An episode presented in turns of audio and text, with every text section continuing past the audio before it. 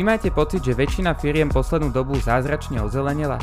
Európska komisia varuje, že až polovica zelených tvrdení firiem na internete môže byť klamlivá.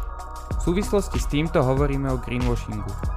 Čo všetko ním môžeme nazvať, prečo je nebezpečný a čo môžeme spraviť preto, aby sa nedial, aj o tomto sa porozprávame v najnovšej epizóde podcastu Z ulic do uší, pri ktorej vás vítam.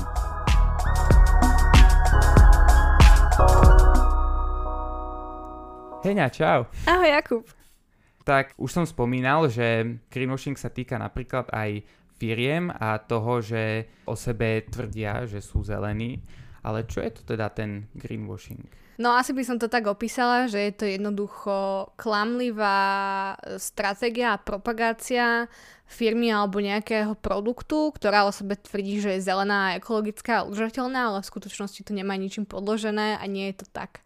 Čiže je vlastne absolútne, že klamstvo. A propagujú to proste len za cieľom ísť na nejakej udržateľnej vlne, lebo to momentálne privádza profit do peňaženiek a bankových účtov. My to nevoláme len, že greenwashing, ale voláme to práve, že zelené klamstvo, som si všimol. Aj knižka. Aj knižka sa tak volá. Čiže označuje to aj marketingové ťahy firiem, ale aj politikov, vlád alebo rôznych influencerov, ktorí sa snažia získať si priazeň u či už zákazníkov, voličov alebo obyčajných občanov tým, že o sebe šíria rôzne dezinformácie, aby sami pred sebou a svojou cieľovkou vyzerali ekologicky. No a ja sa akoby nečudujem, že tá Európska komisia zistila, že polovica zelených tvrdených firiem na internete môže byť klamlivá, lebo tie posledné roky aj proste štrajkami a nejakým zviditeľnením viac klimatického hnutia sme akoby prišli sme na taký ten udržateľný trend, kedy všetci chcú proste predávať a propagovať udržateľné, ekologické a zelené veci. A si tam cpú proste rôzne certifikáty, ktoré proste sú úplne že nelegitímne, len aby to proste na tej fľaške šampónu alebo na tej výsačke toho trička vyzeralo dobre a aby sa človek cítil, že spravil som niečo pre planetu, kúpil som si tričko z udržateľnej 100% organickej bavlny, ale kúpil si to proste v reťazci s rýchlou módou, takže prepáč, ale nespravil si nič pre planetu. A chcú akože na tomto profitovať, lebo vidia, že to hnutie funguje a zväčšuje sa a snažia sa proste z toho získať peniaze, že ľudia chcú byť, že sa chcú ľudia chovať morálne správne. Tam je ale ten problém, že to berú, tiež sa to proste berie ako trend, preto to vidíme všade. A to je tá chyba. My musíme udržateľnosť a to ekologické správanie brať ako samozrejmosť a ako jedinú možnosť toho, ako existovať.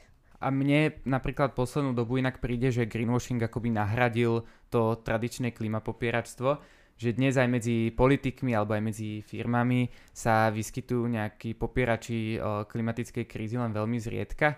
Hej, že keď sa pozrieme na politiku, tak dobrými príkladmi tých popieračov alebo tej výnimky sú bývalý americký prezident Trump alebo brazílsky prezident Bolsonaro, ale v súčasnosti sa to hemží najmä politikmi alebo firmami, ktoré síce na jednu stranu uznajú, že klimatická kríza je reálny problém, že existuje, a na druhú stranu sa tvária a tvrdia, že už oni teraz robia aj tak maximum preto, aby tie jej dôsledky zmiernili, no a to je po väčšine prípadov úplná blbosť. Napríklad, a teda môžeme to nazvať greenwashingom. Akože absolútne napríklad, ja to mám CAP Európskej únie, čiže poľnohospodárska politika, ktorá sa schváľovala tento rok, myslím, a je to akože...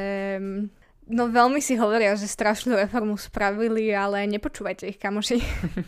Je to lepšie, ako to bolo pred 20-30 rokmi, ale... Ale tak to nič neznamená, pretože to nezlepší ten stav tej klimatickej krízy, v ktorej sa teraz nachádzame. My nepotrebujeme proste, že je strašne super, že si dávame cieľe uhlíkovej neutrality do roku 2050, ale my potrebujeme proste radikálnejšie a priamejšie zákroky do politík a do takých vecí, a to proste s greenwashingom a zbytočnými proste takýmito vecami len strácame ten drahocenný čas, ktorý sa míňa. Greenwashing sa môže prejavovať rôznymi spôsobmi. Napríklad sa môže prejavovať tým, keď nejaká firma o sebe alebo o svojom výrobku tvrdí, že je eko, ale nemá to podložené vedeckými dôkazmi. Prípadne ak hovorí o nejakých opatreniach na zníženie vlastnej uhlíkovej stopy, ale vlastne nikto ich nekontroluje. Hej, väčšinou keď je to také podozrivé, keď nepoznáte napríklad ten certifikát, alebo sa akoby, že sa dá ľahko zistiť, že či náhodou tá firma, ktorá ho vydáva, alebo ten človek proste, že či sú legitímni a nemajú nejaké napojenie na to. Je ich napríklad Fair Trade značka, keď tam je, tak viete, že to je akože úplne že legitímne, to je jedna z tých najlepších, že fakt viete, že tento produkt je udržateľný. Alebo čo sa týka oblečenia, tak tam ich je viacero. Okrem Fair Trade, tak máme napríklad, že na oblečení GOTS, ktorý je o tom vlákne, o tej bavlne, že či je akože legitímna, to je ďalší jeden z tých najlepších. A proste, keď to nedáva nejaká fakt, že neziskovka, nejaká tretia strana, tak vtedy by ste už mali byť na pozdore, že aha, na to mi niečo nesedí. A pri týchto textilných, ale nielen textilných spoločnostiach, tak oni si vyberajú akoby také tie informácie alebo také tie kúsky zo svojej činnosti, ktoré sa im hodia do toho ich zeleného príbehu, aj keď ich väčšinové aktivity spočívajú vlastne v niečom úplne inom a o tom samozrejme mlčia. A dobrým príkladom je napríklad firma Chevron, čo je petrochemická spoločnosť zo Spojených štátov. Je to podľa štúdie Climate Accountability Institute z roku 2019 druhý najväčší emiter skleníkových plynov na svete, čiže sa obrovským spôsobom podieľa na klimatickej kríze. No a ja som pozeral si vlastne ich Instagram, pretože mi od nich naskočila zaujímavá reklama. Bol to taký post, v ktorom tvrdili, ako im záleží na budovaní a udržiavaní komunít a na životnom prostredí a na ľudských právach. A teda človek, ktorý by nepoznal pozadie tejto korporácie, by si mohol pomyslieť, že fúha, že aká vlastne uvedomelá spoločnosť to je, že záleží im na ľudských právach, hej, udržiavaní komunít, životnom prostredí, lenže táto spoločnosť má od uvedomelosti na míle ďaleko. A zaujímavá udalosť sa stala už vlastne niekoľko rokov dozadu. Táto spoločnosť vyliala do ekvadorskej časti amazonského pralesu 16 miliárd galónov toxického ropného odpadu, aby ušetrili peniaze. Podľa prepočtov malo ísť o $3 za jeden barel, čiže celkovo, ak správne počítam, ušetrili približne $500 miliónov. Síce týmto krokom ušetrili nejaké peniaze, ale na druhej strane kompletne zničili miestnym obyvateľom ich životný priestor, miestnu biodiverzitu, lebo tam uhynula väčšina živočíchov, ľudia sa otrávili. No a aby toho nebolo málo, tak proti ľudskoprávnemu právnikovi, aktivistovi Stevenovi Donzingerovi, ktorý s nimi viedol vlastne z počiatku úspešný súdny spor, tak najali proti nemu tým právnikov a vďaka úzkému prepojeniu na štátnu judikatúru a tiež obrovským peniazom, ktoré investovali priamo do sudcov a politikov vo verejných funkciách, tak sa im podarilo tohto právnika vlastne umlčať a nedávno, len vlastne pred, myslím, že pár týždňami, ho odsúdili za urážku na cti. Oni ho odsúdili. Odsúdili ho. Ja že povieš, že stratil prácu, alebo že proste nevyhral nejaký súd a oni ho odsúdili do väzenia za to, že urazil veľkou multimiliardovú korporáciu. Presne tak. To je, akože, tu neviem, že či je nejaké sci-fi, ale smiešne mi to príde tak trochu, to sa fakt stalo, akože absurdita. Tak oni si tam vytotok vylejú tony a tony odpadu. Dostali aspoň nejakú pokutu, alebo sa na to vykašľali? To neviem, ale jednoducho ich činy zostali akoby nepotrestané. Ľudia v postihnutej oblasti zostali bez nejakých kompenzácií, keď akože túto ťažko povedať, že či by existovala nejaká spravodlivá kompenzácia. Ak vám niekto tvrdí, nejaká veľká, obrovská proste korporácia, že teraz ide von s udržateľným produktom, tak to samotné je proste taká obrovská červená vlajka. Takéto varovné svetlo, že pozor si dávaj, lebo proste keď je základným cieľom nejakej firmy zisk, tak vždycky to bude proste len ten zisk a tá firma proste môže kašľať na prírodu a na tie ľudské zdroje, ktoré využíva. Mňa akoby strašne toto dostáva na H&M-ku, lebo jedna z tých tém, ktorým sa akoby venujem, je tá rýchla móda a akože, no nie že rýchla móda, ale jednoducho to znečistenie odevného priemyslu, lebo tam je aj modný a odevný priemysel, sú dve rôzne veci. No a H&M-ko, akože pred pár rokmi vyšlo z kolekcie, že kolekcia Conscious. Tak bacha na to, mám dokonca aj tričko, som kúpila v sekači z tejto kolekcie. Vieš, koľko kusov oblečenia, mám tu takú štatistiku, vyrobia ročne v H&M-ku? Miliardy. Je to 600 miliónov kusov. No a vlastne všetko to oblečenie šijú v Bangladeši. A no tam nie je všetko, ale proste... Skoro všetko. Myslím, že tam v tých továrniach. Že vo väčšine týchto, akoby aj všeobecne fast fashion značiek, tá výroba je v Afrike, v tých najchudobnejších štátoch, napríklad v Etiópii. Alebo v Senegale. V Senegale, napríklad v Etiópii majú tie panišičky úplne, že najnižšiu mesačnú mzdu oni tam dostávajú, tuším nejakých 32 eur alebo 32 amerických dolárov. To je. Oni zneužívajú fakt, že v týchto krajinách nie je akoby štátom udaná minimálna mzda. A štát to v tých krajinách potom propaguje, akože to ide posúvať nejakým spôsobom tú ekonomiku, že tam oni ale v skutočnosti ich len znova tie obrovské korporácie, ktoré sú už teraz bohaté, ich iba využívajú, aby boli ešte bohatšie. A vy si teraz predstavte, že akože takáto nejaká firma vám sem príde hovoriť o udržateľnej uvedomelej kolekcii, napíše si tam proste vágne zo 100% bavlny, udržateľné. A teraz tomu akože ľudia naletia a budú to proste propagovať. A niektorí slovenskí influenceri to propagovali tiež a ja som na to pozerala, že šíberim. Lebo proste, keď je biznisplán tej firmy sám o sebe neudržateľný a založený proste na tom, že ja neviem, nejakých 80-90% tej výroby, ktorú majú, je neekologický a ubližuje tomu životnému prostrediu a využíva proste tých ľudí, ktorí pre nich šijú, tak ani ten produkt označený ako udržateľný proste nie je automaticky. Stále spadá pod tú značku, ktorá udržateľná nie je. Mm-hmm. A keď rozprávame o udržateľnosti, tak ja si myslím, že by sme mali hovoriť nielen, že z hľadiska ekológie, lebo teda je pravda, že fast fashion priemysel je jeden z tých najšpinavších na svete, ale aj keď tieto značky vyhľadávajú vlastnú pracovnú silu a využívajú ľudí z krajín, kde nie je, povedzme, garancia ochrany ľudských práv, kde nemajú garantovanú minimálnu mzdu, kde im neplatia potrebnú mzdu na pokrytie základných potrieb a kde ľudia pracujú aj 80 hodín za týždeň, kde nemôžu ísť na WC, keď potrebujú, tak nemôžeme v tomto prípade hovoriť o udržateľnosti, aj keby to zrovna bolo najčistejší priemysel z hľadiska ekológie. Ten ľudský faktor je v rámci udržateľnosti jednoducho dôležitý. Tie práva nás, ľudí a práva prírody spolu idú ruka v ruke. A nemôžeme ich jednoducho oddelovať ani za nejakými vyššími, akoby že niektorí tomu tak hovoria. A to ako idem naražať teraz na niekoho konkrétneho, ale asi nebudem menovať radšej, že za nejakým vyšším cieľom, napríklad že propagácie, že vegánstva, pretože vieme, že proste aj ten hospodársky priemysel, kde sa proste vyrába to hovädzie mäso, že je tiež neskutočne škodlivý voči tomu životnému prostrediu, aj s tými príbuznými vecami, ako je pestovanie proste soje, ktoré ide proste tým krávam do toho žradla a tak podobne. Že akoby potom je OK propagovať firmu, ktorá napríklad využíva detskú prácu. Lenže prepáčte, ono to OK není a nemôžeme takéto veci oddelovať a legitimizovať si niečo akože tým, že jedna časť je zlá, tak budem ignorovať tú druhu. A hlavne, ak ide o niekoho, kto má obrovskú platformu. To proste OK nie je.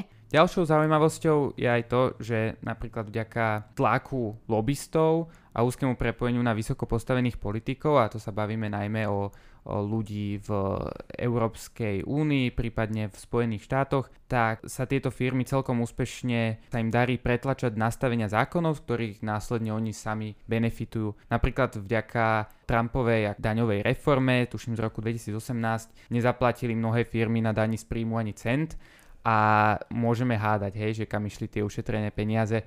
Pravdepodobne a teda do vesmíru v niektorých prípadoch šli do marketingu, lebo mnohé firmy akože chceli ukázať, že oni chcú investovať, čiže išli peniaze do marketingu a do marketingových aktivít, ktoré následne končili greenwashingom. Čiže ten greenwashing si akoby ľudia z veľkej časti platia sami. Hej, no. Vieš, čo ma ešte strašne akože doráža, keď nejaká firma využíva klimatickú krízu na to, aby promotovala niečo úplne od veci. Napríklad, keď klimatická kríza je tu, založte si účet v našej banke. Toto je dobré, no. Že to je moja obľúbená reklama. Je, presne, tu, tak som si na ňu akurát tiež spomenul. A bola to veľmi chytlavá reklama, inak mi sa páčila, že dobre natočená, akože kamera a tak ďalej, vybrané zábery. A bolo to proste fokusované na mladých ľudí a zrazu takýto message na záver. Človek by čakal, že čo to bude. Hej. Tak keď už rozprávame o tejto banke, tá istá banka má tiež teraz momentálne reklamu, kde vyzýva ľudí akože k zodpovednému investovaniu. Píšu konkrétne a citujem: Myslí na budúcnosť našej planéty. Pri investovaní máš na výber 10 fondov, no jeden z nich je zameraný na spoločensky zodpovedné investovanie. Investuj zodpovedne a prispiejeme ti na to 15 eur. Je to tiež greenwashing? Prečo len jeden z 10 je spoločensky zodpovedných? Prečo nie sú všetky, alebo aspoň väčšina? Že mňa by zaujímalo, že samotné investície banky. Lebo banky majú akože všeobecne si akože dosť idú na fosílnej infraštruktúre. Idú, ale nutno tiež povedať, že aj po tlaku aktivistov sa darí napríklad taká vec, že uhlie sa vyčleňuje, zatiaľ je to iba uhlie, bohužiaľ, ale uhlie sa vyčleňuje natoľko, zo toho spoločenského prostredia, že napríklad mnohé poisťovne už nechcú akoby poisťovať uholné projekty, takisto banky nechcú dávať pôžičky na tieto uholné projekty a napríklad takisto, že zaisťovne nechcú poisťovať poisťovne, ktoré sú ešte akože ochotné poisťovať tie uholné projekty. Čiže tuto badať trošku zlepšenie a naozaj je to aj taká, že v našom regionálnom kontexte je to taká, že veľká vec, lebo napríklad v Čechách bola nedávno taká kampaň, ktorá bola mierená konkrétne na tie poisťovne, ale deje sa to vlastne, myslím si, že po celej Európe je to taký trend. A zatiaľ je to bohužiaľ len uhlie, lebo akoby môžeme sa vrátiť k tomu plynu. Hej, plyn je na rade. Je to momentálne tak, že tí uholní magnáti zistili, že to uhlie už nie je také in a preto vlastne venujú všetku svoju energiu na to, aby na ten plyn. Existuje čistý plyn? Jakub, existuje čistý plyn? Povedz mi úprimne teraz. Pošleme SPP tento podcast. Existuje čistý plyn? Neviem, či mám byť sarkastický v tomto prípade, ale... Buď akýkoľvek chceš. Tak som väčšinou taký príliš seriózny, takže budem pokračovať v serióznosti. Čistý plyn je vlastne oxymoron, pretože plyn je fosílne palivo a fosílne palivo nikdy nebude čistá energia. Dobre, tak všetkým ľuďom, ktorí si pustili chytlavú pesničku, púšťajte si ďalej pesničku. No, áno, ale akože na druhú stranu... Ťažko možno, že viniť ľudí, ktorí naletia na greenwashing. Samozrejme, mali by si viacej ľudia prezisťovať o veci a zisťovať si veci a ten kontext, ale na druhú stranu by som nevinil až tak úplne ľudí, že nalesteli ste, že malo by to byť skôr o tej zodpovednosti firiem, aby neklamali tých ľudí. Mňa by strašne zaujímalo, že ako v noci spávajú ľudia, ktorí vymýšľajú takéto kampania, ako spávajú tí CEOs, no im to asi jedno, lebo spávajú vo veľkých obrovských domoch a majú, ja neviem, periny z paperia, ale že dúfam, že sa zobudia aspoň párkrát a povedia si, že možno to, čo robím, nie je úplne správne. Inak ďalším, keď už sme to načrtli, tak ďalším dobrým príkladom greenwashingu je, keď korporácia, politici alebo prípadne vláda presviedčajú ľudí, aby sa správali oni ekologicky a robili individuálne zmeny, ktoré sú podľa nich najpodstatnejšie, no sami vlastne nerobia nič. Čiže akoby odvracanie pozornosti od systémových zmien, ktoré sú tie komplexné a náročné a miesto toho upínanie sa, akože chcú, aby sme sa upínali na tie zmeny jednotlivca a najlepšie na zmeny akože tých druhých, hej. Ja som sa napríklad pri organizovaní štrajkov stretol napríklad s ľuďmi, ktorí ma akože chceli nachytať na mojom vlastnom správaní. Napríklad ich zaujímalo, že či nosím lanové košele iba, alebo koľko odpadkov som za rok pozbieral, akože v kilogramoch. Koľko stromov si vysadil ten rok, Jakub? No, čiže nevediem si štatistiky, ale kto ma sleduje na Instagrame, tak tento rok som ale zo 2-krát minimálne bol zbierať odpadky vo Vinohradoch. Ježiš, ale musím povedať presne, že som týmto klímu teda akože veľmi asi nezachránil. No, čiže to pritom akože vôbec nie je podstatné a naopak akože podstatné je napríklad to, že firma Chevron, ktorú sme už spomínali, má za posledných 60 rokov na svedomí viac než 3% globálnych emisí. Hej. Čiže len pripomeniem, hej, že hovorím, že tá uhlíková stopa každého človeka je dôležitá, ale dôležité je aj to, že napríklad len 20 firiem má od roku 1965 na svedomí viac než tretinu emisí, čiže každého uhlíková stopa je dôležitá, ale niekto má na tej klimatickej zmene väčší dopad ako niekto druhý. A opäť akože pripomeniem, že to hovorím z pozície človeka, ktorý neje mäso, kompostuje, recykluje, nelieta, jazdí na bicykli a podobne, ale jednoducho akože moje individuálne zmeny nie sú, akože sú v podstate nič v porovnaní s tým, čo som spomenul predtým. No a toto, keď teraz spomínaš, akože moja obľúbená téma, a k tomuto poznaniu som naozaj prišla fakt, že len za posledné mesiace, kedy som sa začala viacej aktivizovať v klimahnutí.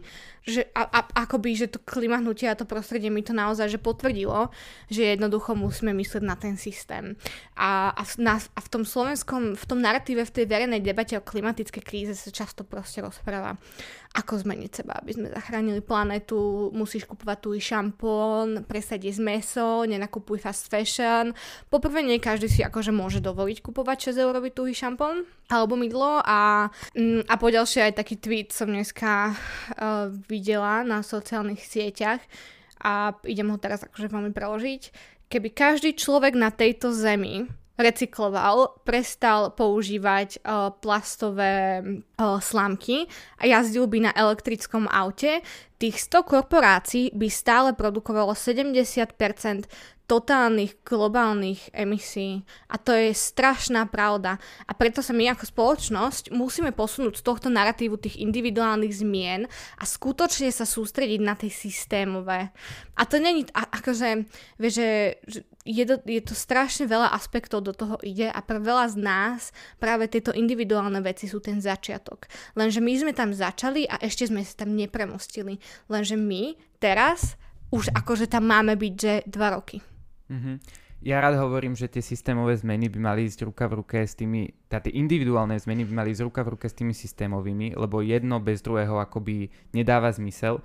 Čiže napríklad, ak chcem odviesť babku do nemocnice a nechcem, aby išla počas pandémie električkou, tak proste musím využiť to auto, ale jednoducho väčšina aut stále, bohužiaľ, funguje na princípe spaľovacích motorov, čiže môžem využiť toto. A nemám peniaze, povedzme, na nákup nového elektrického auta a keďže tu nie sú ani dokovacie batérie a podobne, tak ťažko vlastne ja sa akoby od toho systému ja ako individuum oddelím. Čiže funguje to tak, alebo keď idem do obchodu a chcem si kúpiť nejaký produkt, povedzme mozzarellu, ktorá je zabalená v plaste, tak ja si ju nekúpim bez plastu. Hej? Musím si ju kúpiť tak, ako je. Čiže a to sú také akože veľmi jednoduché príklady zo života, alebo také, ale že existuje kopec komplexných vecí, ktoré my ako individualisti alebo my ako jednotlivci, tak aby som to povedal, vlastne nejako neovplyvníme. Neovplyvníme, pretože my stále proste musíme žiť v tom systéme, ktorý treba zmeniť. Keď sme už pri tých individuálnych zmenách a pri tom individuálnom správaní,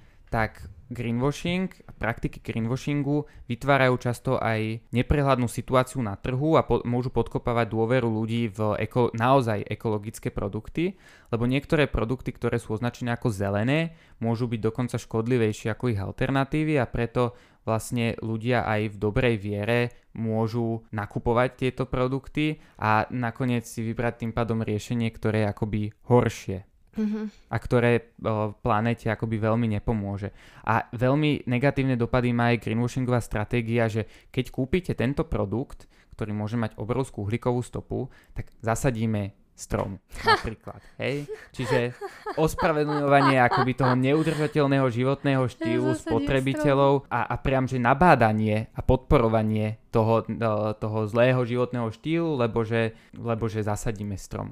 A napríklad firma Shell, tu sme nespomínali, ale je to tiež jeden z najväčších znečisťovateľov, je to myslím holandská ropná spoločnosť, tak tá si dala za cieľ, tiež som pozeral jej Facebook, dala si za cieľ, že v roku 2050 bude uhlíkovo neutrálnou, samozrejme nikto ich nejako nekontroluje, ale hrdia sa tým, že už vysadili 1 milión stromov, čiže za posledných x rokov vysadili na nevedno akom území, vieme, že niekde v Škótsku 1 milión stromov. Hej, a to je vlastne skvelý greenwashing podľa mňa, že niekde som inak zachytil taký komentár, mám to tu napísané, že Shell to tu chce mať krásne, dokým to celé zničí.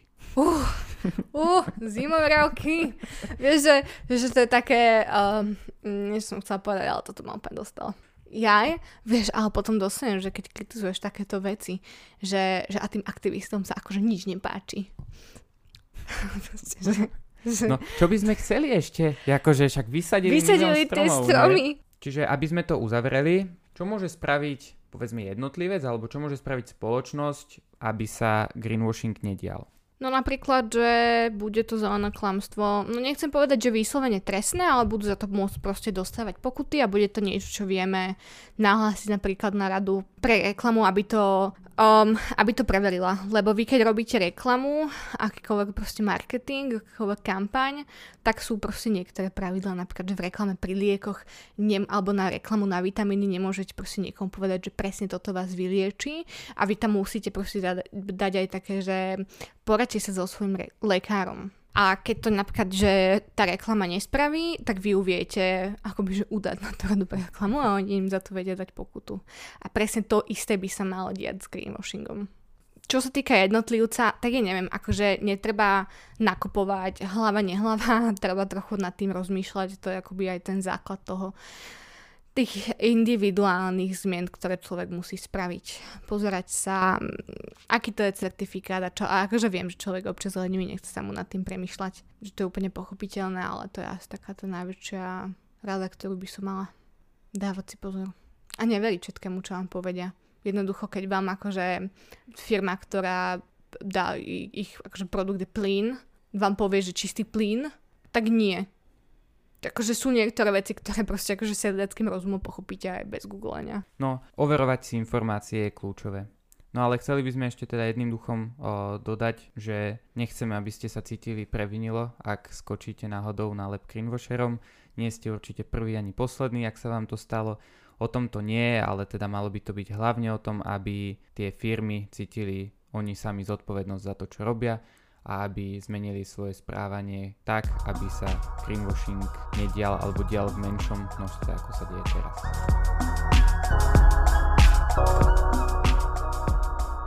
Ja vám ešte poviem takú strašne zábavnú súlku, teda aspoň mne príde zábavná. A síce sa naše hnutie volá z lavíc do ulíc, a teda nesedíme za lavicou, ale nachádzame sa v starom kabinete občianskej výchovy v Novej Cvernovke, čo kedysi teda akože bola škola chemická. Takže there you go!